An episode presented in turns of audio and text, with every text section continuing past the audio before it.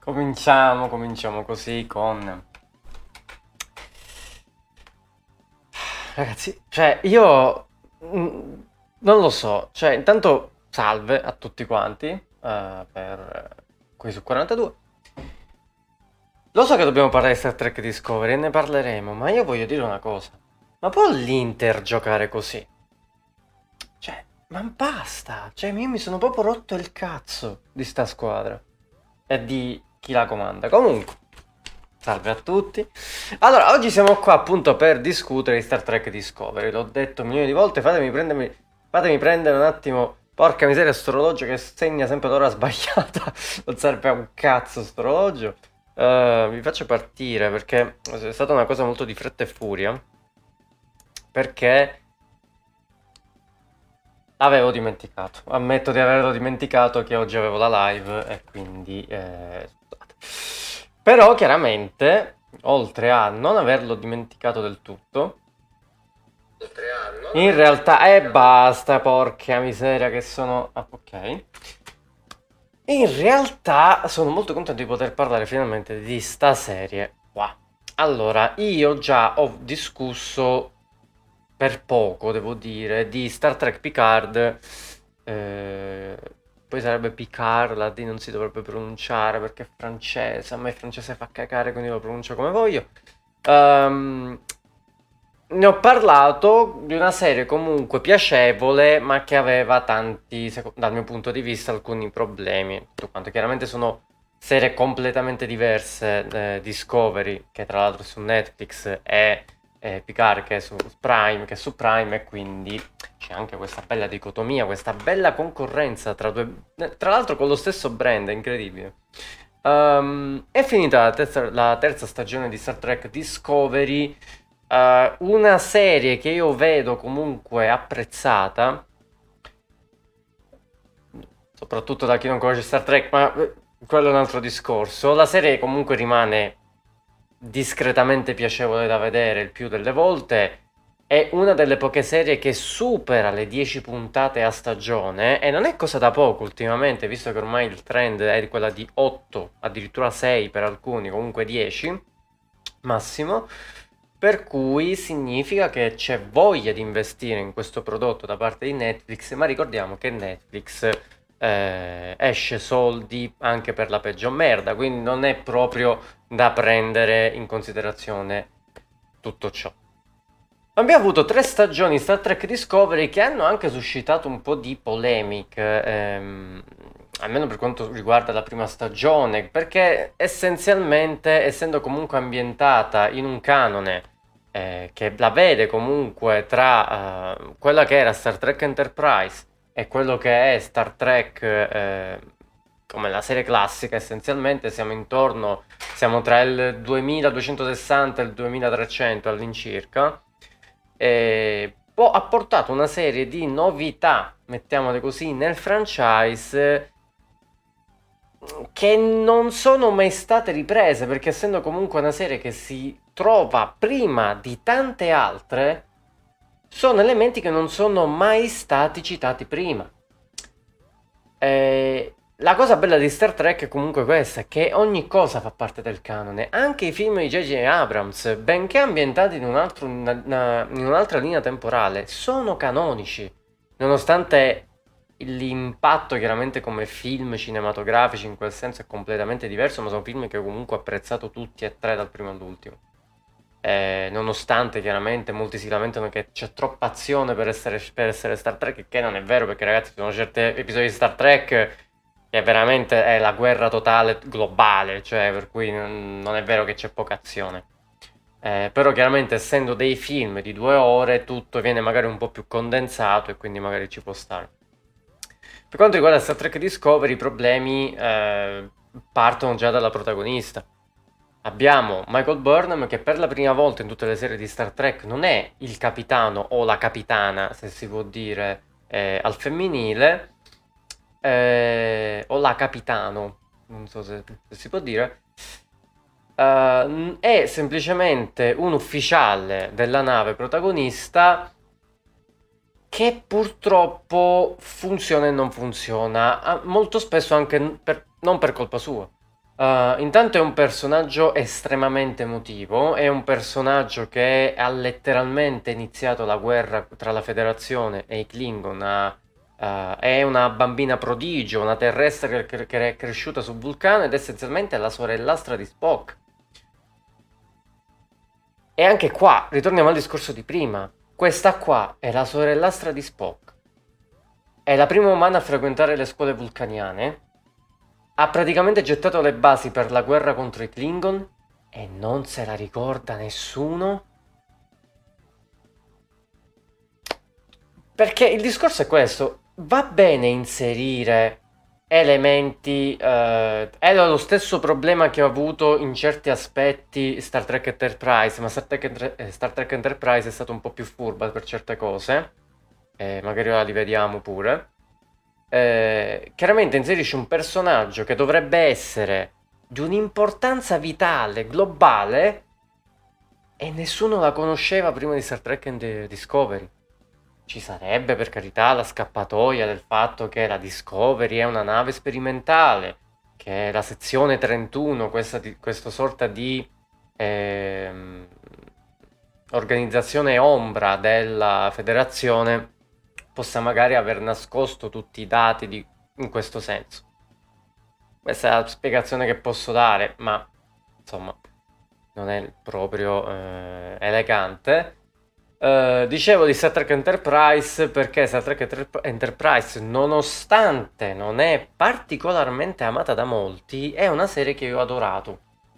Uh, Star Trek Enterprise è un prequel praticamente di tutto, è ambientata praticamente nella prima fase embrionale della federazione dei pianeti, in cui la Terra per la prima volta deve muoversi anche un po' con le proprie gambe eh, nel, nello spazio profondo, cosa che prima magari non poteva essere fatta perché i vulcaniani, che erano stati i primi a fare appunto il primo contatto con i terrestri dopo il volo di Zefran Cochrane col primo motore a curvatura, e è stata sempre accompagnata per mano nei suoi viaggi. Infatti, quando in Star Trek Enterprise arriva al primo viaggio quinquennale, eh, ai primi viaggi insomma lunghi con la nave a curvatura, eh, vediamo anche l'inesperienza del intanto dell'equipaggiamento dell'Enterprise e anche un po' dell'inesperienza ovviamente nell'affrontare situazioni totalmente nuove per umani che ancora non erano arrivati a quel livello. Eh, infatti mi è piaciuto tantissimo la questione dell'armare l'Enterprise perché ci si è accorti che non, poss- non, si può andare in giro semplicemente a stringere la mano, non sai mai chi ti può capitare davanti. E c'era tutto il discorso appunto di armare l'Enterprise che doveva essere una nave comunque scientifica e nessuno voleva trasformarla in nave da guerra. Eh, però in questo senso tutte le navi della flotta sono praticamente un minimo armate, chiaramente per potersi difendere o la questione degli Xindi, eh, dove vediamo anche il come bisogna mettere da parte alle, mm, la base su cui eh, appunto si fondano i principi della federazione pur di sopravvivere. Eh, ci sono delle puntate veramente molto interessanti. Purtroppo ha un finale molto brusco, è stata praticamente tagliata di netto quella serie ed è stato un peccato e quindi da allora non abbiamo più visto una nuova serie di Star Trek in poche parole.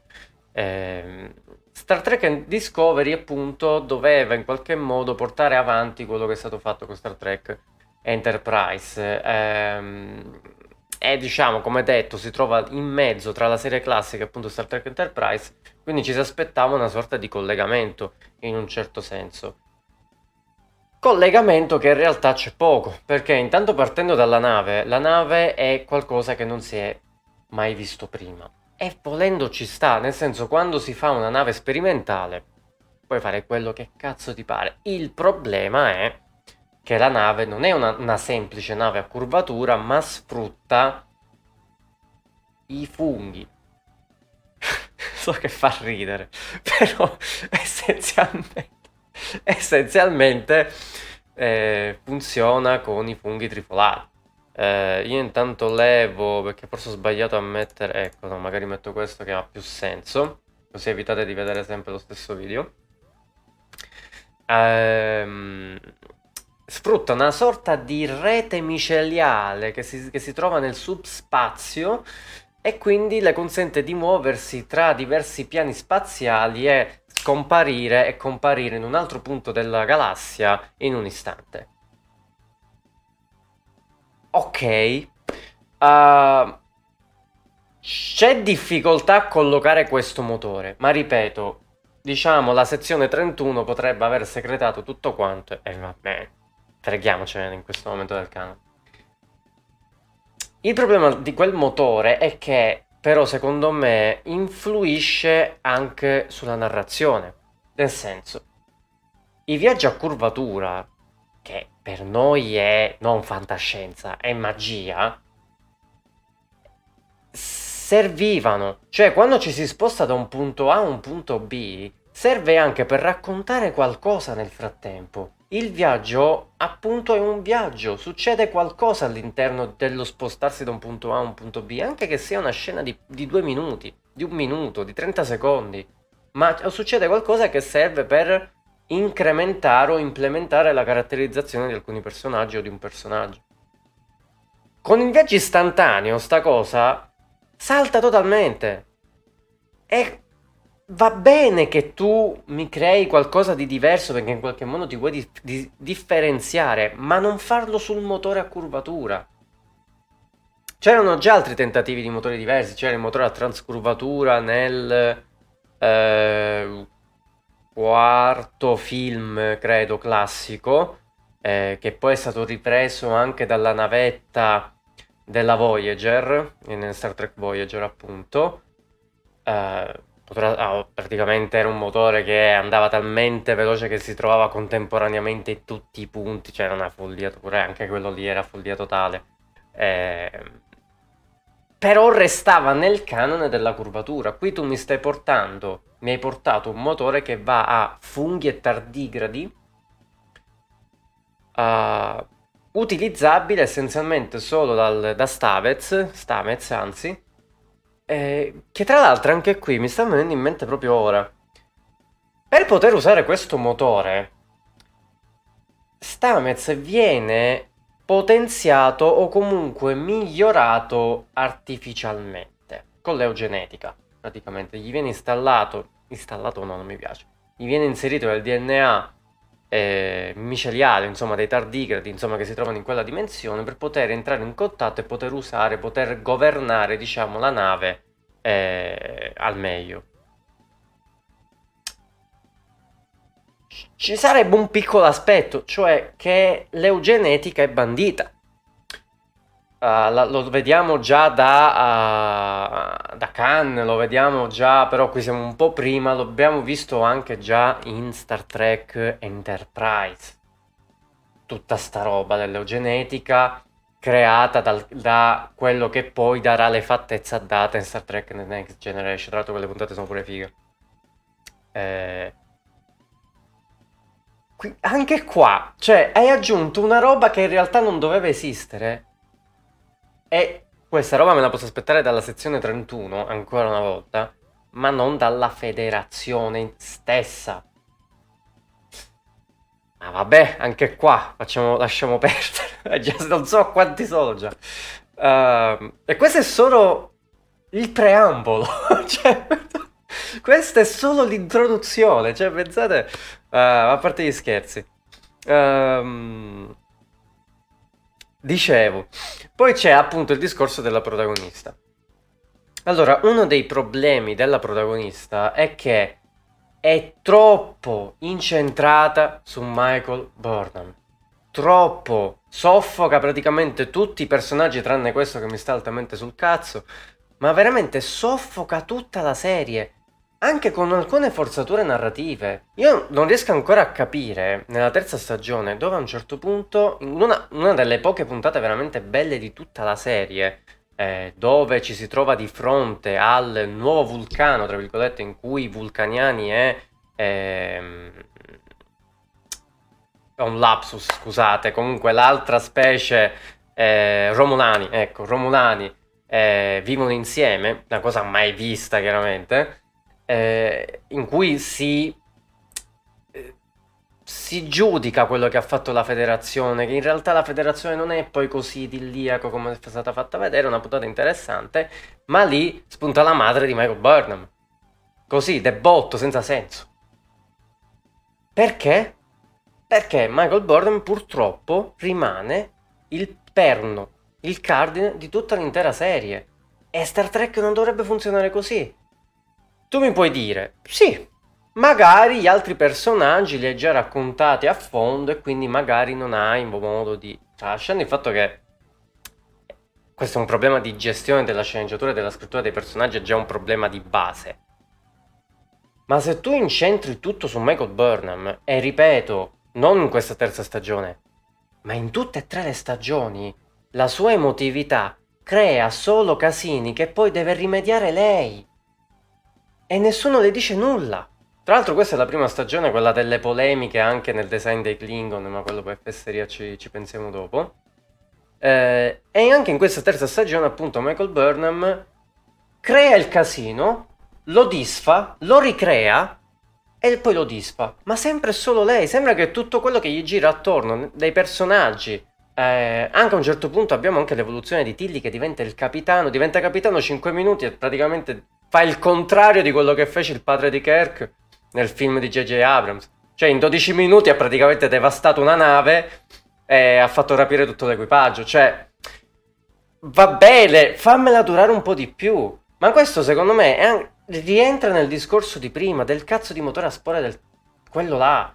Togliendomi la sezione del viaggio, tu non hai modo di approfondirmi certe dinamiche. Non mi hai fatto vedere Tilly effettivamente cosa stava pensando prima di sedersi su quella cavolo di sedia. Di sedia, insomma, di quello che è.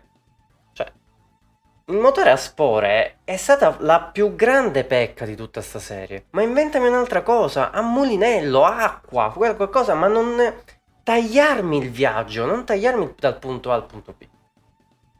Questo è uno dei tanti problemi di sta serie.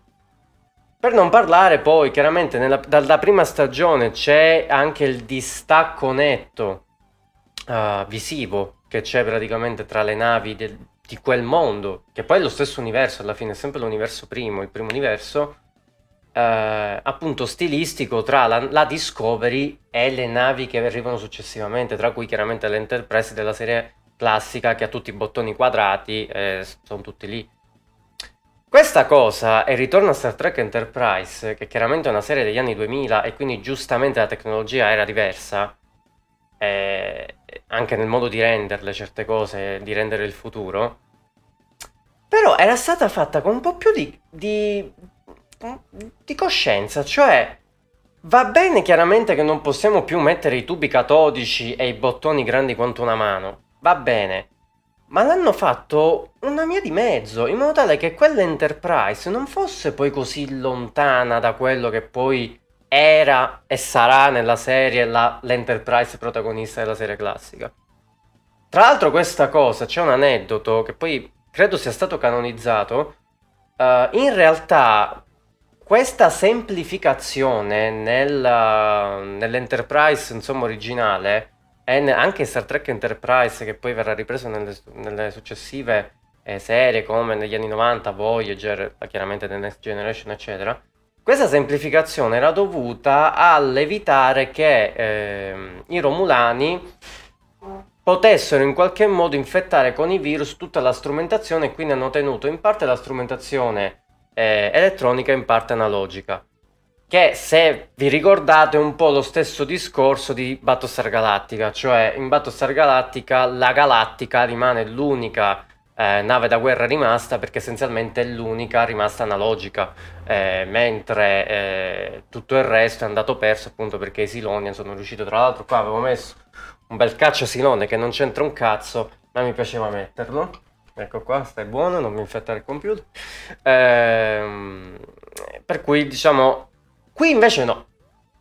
Qui è, tut- è un Apple Store. Cioè, la Discovery è un Apple Store. E entri, viene abbagliato da una luce accecante, che per carità, nel contesto della nave sperimentale, dici, vabbè, me lo puoi fare. Ma no che mi fai vedere l'Enterprise pure così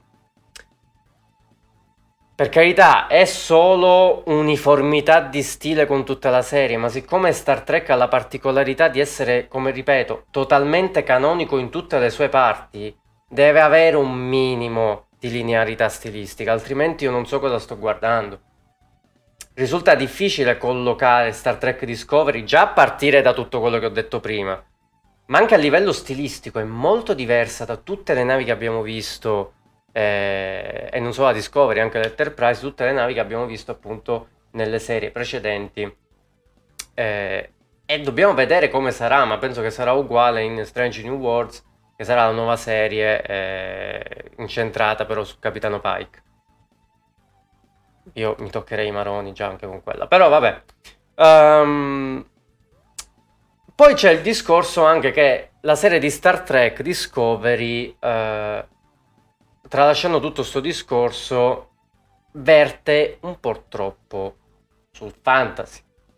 L'abbiamo visto anche in parte, soprattutto nella parte finale con Star Trek Picard, quando ho fatto l'esempio domenica, quando ho fatto la live dedicata alle serie che mi sono un po' piaciute quest'anno scorso, nel 2020, di quelle navi a fiore. Facevo l'esempio di quelle navi a fiore che effettivamente metterle assieme nel canone di Star Trek sono un po'... Mm eh, qui è un po' la stessa cosa, cioè già partire con... Eh, avete visto già una scena del trailer per esempio.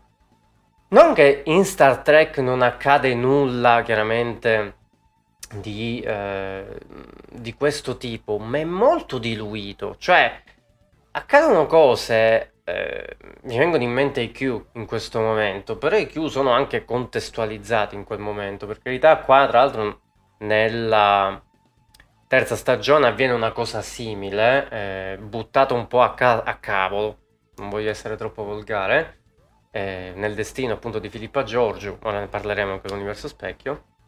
Eh, è un peccato che ehm, appunto ci sia troppo questa deriva e per esempio la questione dell'angelo per esempio la seconda stagione con la questione dell'angelo rosso era intrigante ad esempio ma mandata a puttane anche quella.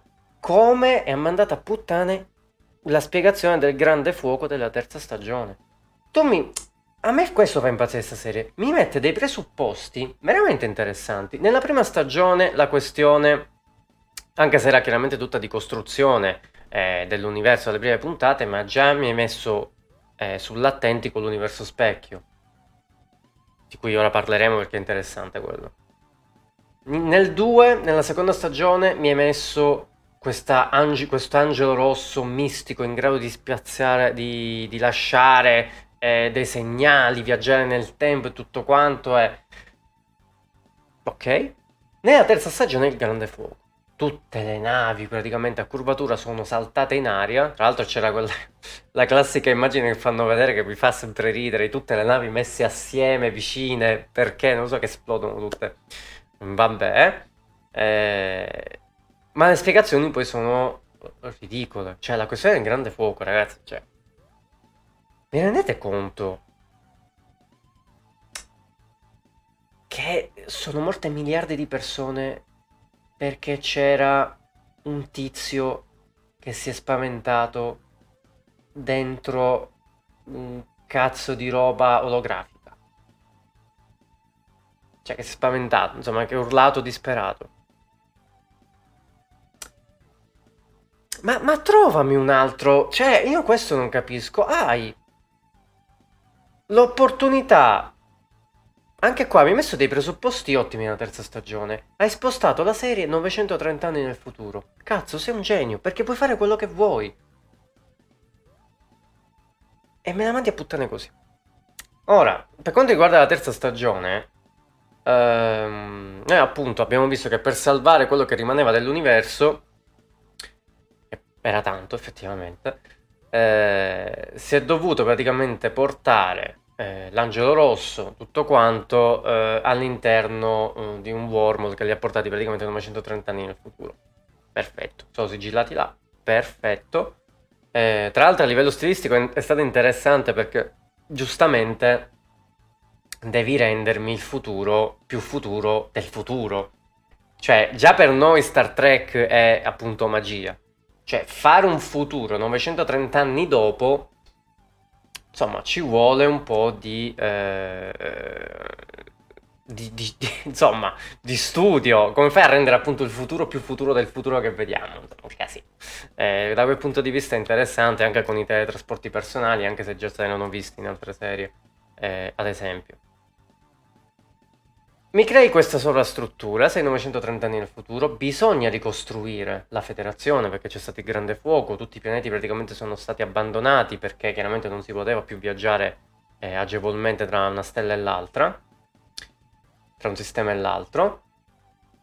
E nel frattempo si è venuta a creare una nuova eh, federazione, diciamo molto più limitata, con un'antagonista chiamata la... Eh, la catena Smeraldo, che tra l'altro anche qua, cioè nella catena Smeraldo comanda Osaira, che è una donna oroniana.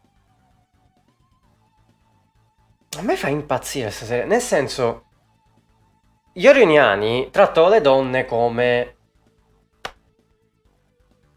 Non lo so, uh, lavatrice, essenzialmente, ma, ma, ne, ma, nemmeno, cioè già lavatrice sarebbe un, un gran passo. E qui vediamo un'Orionia- un'Orioniana che comanda un'intera flotta, interi pianeti. Ma giocaci un po' sopra, ma scrivimi un personaggio che per carità non è malaccio, ma anche lei i suoi colpi di testa, come vedremo dopo. Ma costruiscimi qualcosa sopra. Cioè, vabbè, anche lì, pazienza. Uh, per quanto riguarda um, tutto questo, appunto, viene un po' mandato uh, a donnine eh, per tanti motivi. Uno, va bene il plot twist che a un certo punto Osaira vuole entrare nella federazione.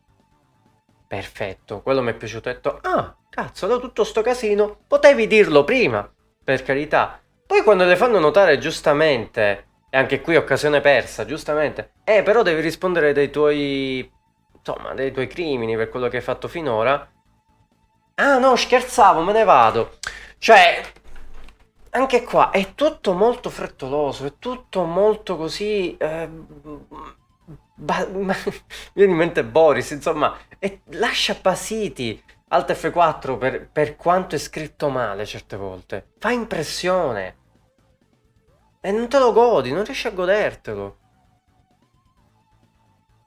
Poi chiaramente il discorso del grande fuoco. Scopriamo che Sukal eh, è rimasto praticamente inchiodato su quel pianeta fatto interamente di dilitio, che è appunto questo... Eh, come si chiamava? dilitio? È un... De... No, quello è il deuterio, no, sto facendo... Comunque è una componente che serve chiaramente per... Un minerale che serve per i motori a curvatura, come carburante, eh, o comburente, non l'ho mai capito. Eh, interamente fatto appunto di litio e lui in qualche modo è collegato col pianeta attraverso la... Cioè, è, è una spiegazione complicata a una roba che doveva essere semplice. Cioè, perché le navi sono esplose? Cos'è stato? È stato un segnale? È stato qualcosa? Inventami qualcosa che non abbia a che fare con la... non lo so, lo, uno stand di Jojo. Cioè, è, è Star Trek. Mi devi giustificare una roba del genere. Non mi basta che mi dici, eh, Sukal era disperato, però lui è rimasto connesso in qualche modo con il pianeta e quindi lui con le sue emozioni ha provocato un'onda d'urto che ha interagito col di litio. Ma di che cazzo stiamo parlando? Ma che cos'è? Cos'è? Chi l'ha scritta sta roba? È stupido. È stupido. E ti rovina quello che sono state tutte le puntate alla ricerca della verità. Se la verità è questa, io preferivo non saperla. Comunque. E poi, dulcis in fondo, c'è anche il discorso di chi cazzo guida l'Enterprise, l'Enterprise scusate, la Discovery. Cioè, c'è stato detto più e più volte che Stamets è l'unico a poter pilotare la Discovery. Perché appunto ha quegli impianti, ha quel DNA, è l'unico che può interagire con la rete miceliale. A un certo punto, Book, siccome è empatico, si può collegare alla nave. Ok, e questo è la summa di tutta la scrittura di sta serie, che comincia bene, magari mettendo dei buoni presupposti, ma che poi, non lo so, dimenticano le penne, non, non lo so, si tagliano le mani con, con i fogli, non lo so che succede. Cioè, è strano. È un peccato, perché comunque i presupposti, non dico che sono presupposti da premio Oscar, per carità, la serie è quella. Ma porca miseria. Cioè, ma mettimi un po' più di cura. Io di molti personaggi non so quasi niente.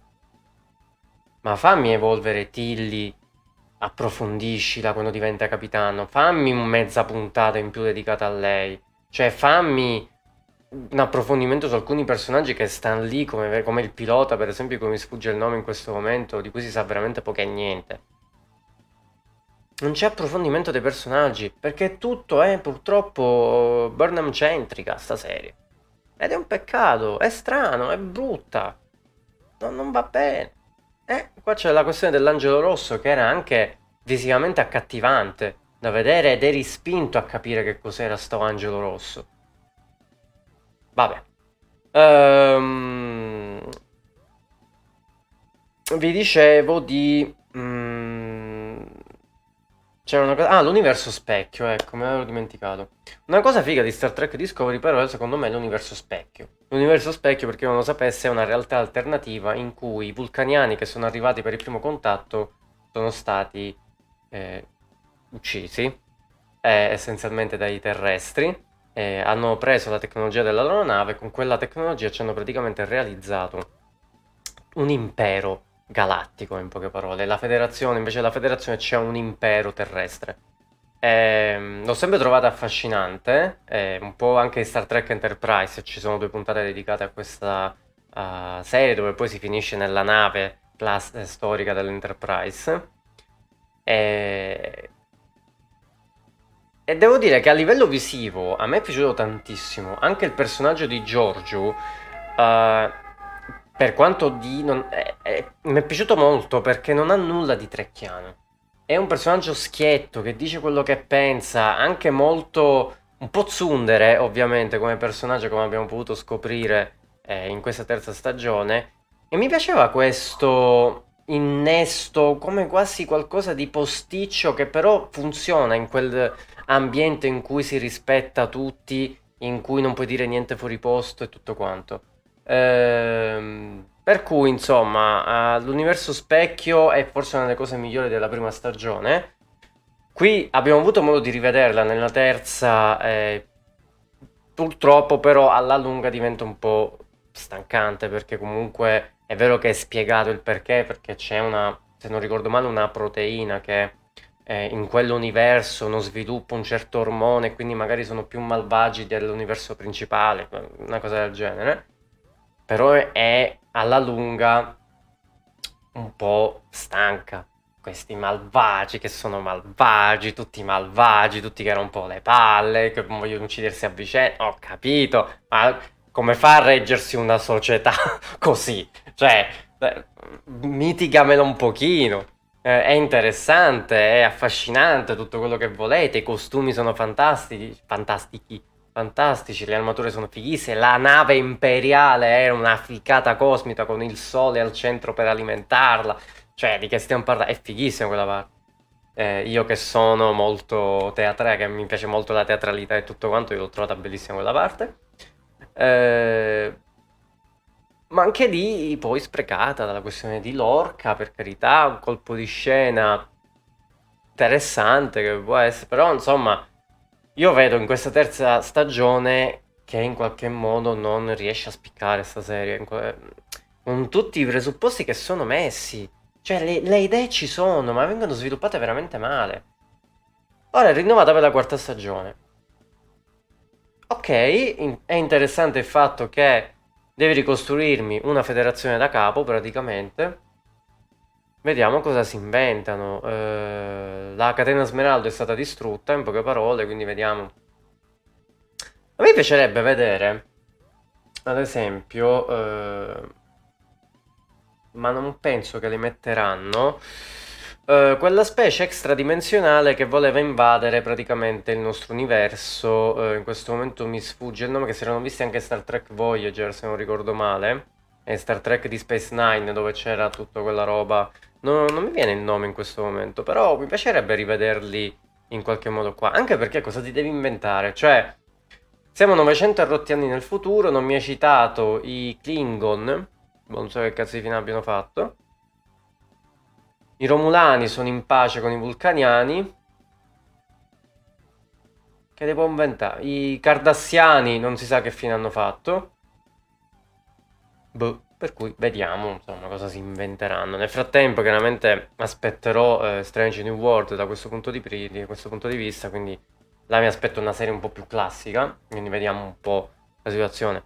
Detto questo, Star Trek Discovery è definibile Star Trek? In generale sì, con molte libertà, è molto più...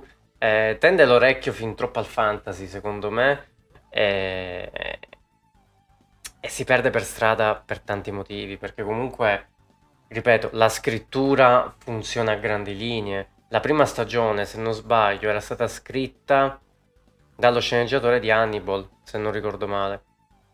E, e, e la prima stagione è sicuramente, secondo me, la migliore delle tre in assoluto. E, poi, non lo so, cioè, se tu già nella seconda stagione, nella terza stagione hai smesso di evolvermi alcuni personaggi, nella quarta che vuoi fare?